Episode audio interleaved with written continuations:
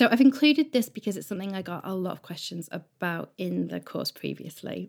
And so some of these answers and strategies you might find useful.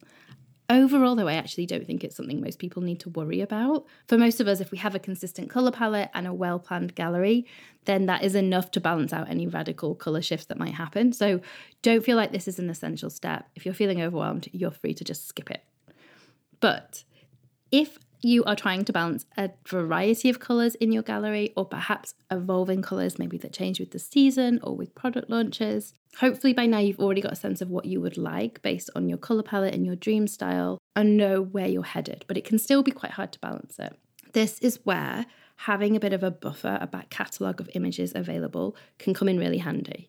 So when a photo just doesn't work right now and it doesn't feel essential to share for whatever reason, then we're able to save it and maybe switch it out for one that works better today. We can play around, we can find our own rhythm, our own pattern, and there's no such thing as perfect. Sometimes we nail it, sometimes it all goes to crap, but we are human, life gets in the way. I always say to my friends, like, you can check in on my mental state, don't text me, just check how consistent my Instagram gallery looks. If it's gone all crazy and messy, then that's probably a sign that actually I'm having a great time. And when my gallery looks perfect, it's a sign that I am needing a sense of control. um, a few ideas then if you want to work with colour and it's causing you any problems. You could just avoid it altogether. Some people just don't like colour as part of their aesthetic. Maybe they just have one of those glorious minimal lives, but more likely I think they love a minimalist Instagram gallery more than they love any of their coloured possessions, so they're able to stick to it. Because, of course, they do still see blue skies or beautiful yellow daffodils. Their mother-in-law will still buy them an ugly red teapot at Christmas, though they have a completely white kitchen. So they just work around it and they keep cutting things out because they love the way it looks as a result.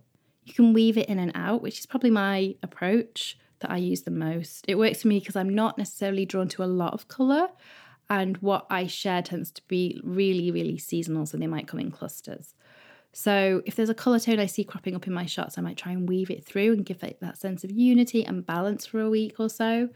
As long as I keep up the neutrals and the negative space in between, it seems to shift fairly easily.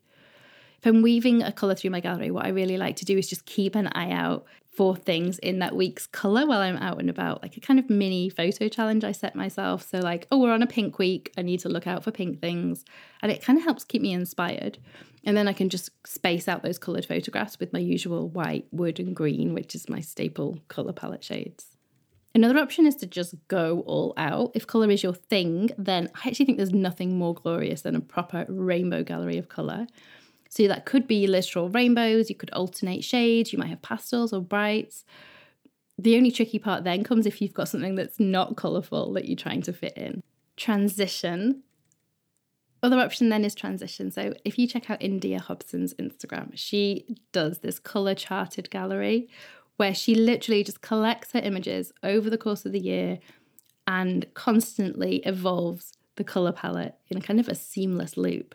You need to see it to understand it. I'm not explaining it very well, but it is incredible to watch. Occasionally, you might just find you've got a picture you love that you really want to share, but it doesn't seem to work anywhere. Or a really brightly coloured shot that you have a reason to need to share, but you can't make it work. So in these instances, a few things you can try. Try desaturating it in your editing app. So dropping the saturation, it drains a lot of the colour out. It'll make the whole scene a lot less vibrant and bold and easier to blend. You can just post it and then deliberately look out for similar colours to shoot and balance it out over the next few days. Or you can just post it and live with it because it's only Instagram. Worst case scenario, it throws your gallery out and you lose a few followers that you might have got that week. It's not all about the followers, right? We're here for bigger things than that.